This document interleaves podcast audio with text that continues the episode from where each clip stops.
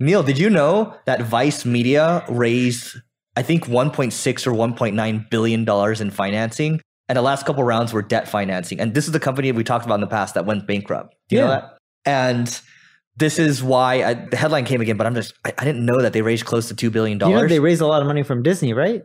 Yeah. And then, you know, they started taking on private equity money and, you know, offered crazy deals after that, right? Yeah. And you know who controlled their distribution? Disney. There you go. Yeah. That kind of screwed up a large part of the company. So look, in the last episode, we talked about discovery platforms versus relationship platforms. I think Vice was very much a discovery platform in some cases because people were running ads through them, but they didn't really go deep on the relationships and the way they were monetizing. I always like to say, like, if you have a big audience, you probably don't want to monetize through ads, because when you look at the Logan Pauls and MrBeast, they've gone the product route because you're going to get better margins at the end of the day and you can control the experience more. And so we're just seeing this again, like, sure, you got the attention, but you picked the wrong monetization vehicle, which can still cause you to bankrupt. Because last year, I think they still did $232 million in revenue, but they were still like way reversed on their balance sheet, right? So it didn't work out. Yeah. Dude, the big problem that Vice had is they bit the hand that was feeding them.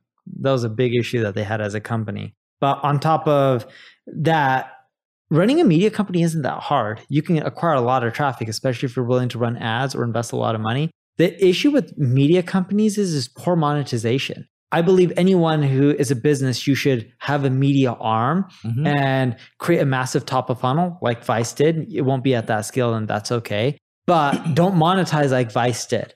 Monetizing through ads is like one of the worst formats. Yes, it works well for Google and it works well for Facebook, but they have such massive reach that it's a different game. Even Twitter doesn't have their kind of reach. Yep. It's like there's Google, there's Facebook, and then it drops off drastically. Snap, Twitter, Pinterest, none of them are anywhere near comparable to the size, and they don't monetize as well.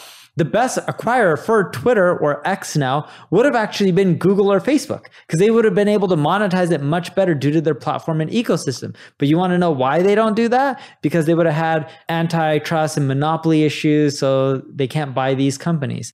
Or else I believe that they would have made a run for it a very long time ago. Nonetheless, when you look at what Vice is doing, create your own media company. It'll get you a great top of funnel, but monetize through your products and services and build relationships.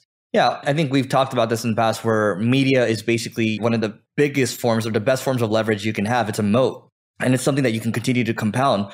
I mean, Neil, you've built your stuff for what, like 20 plus years, right? Longer? Yeah. I don't know how long I've been doing it. Not 20 years. I've been an entrepreneur for over 20 years. You've been an entrepreneur for 24 years, I think, or 23 years. I've been an entrepreneur for 23 years. Yes, that's correct. And then I probably built the audience for maybe 18, 19, 20 on the high end, conservatively 18. Yeah. So look, my point is it takes time to compound this stuff. And we always say it takes 3 years to build. Like this podcast we've been doing for 7 years. My first podcast, been doing it for 10 years now.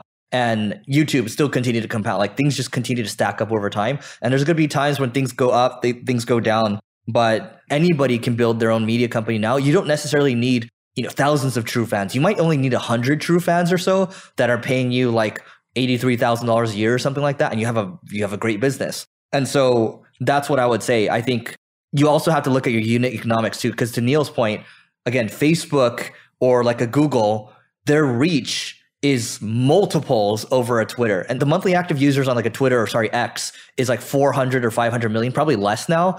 And then, so how many monthly active users are there on Instagram? Is it like at least 1 billion, if not more? 2 billion? I don't know, but I think the easier way to look at it is probably what Twitter has in a month.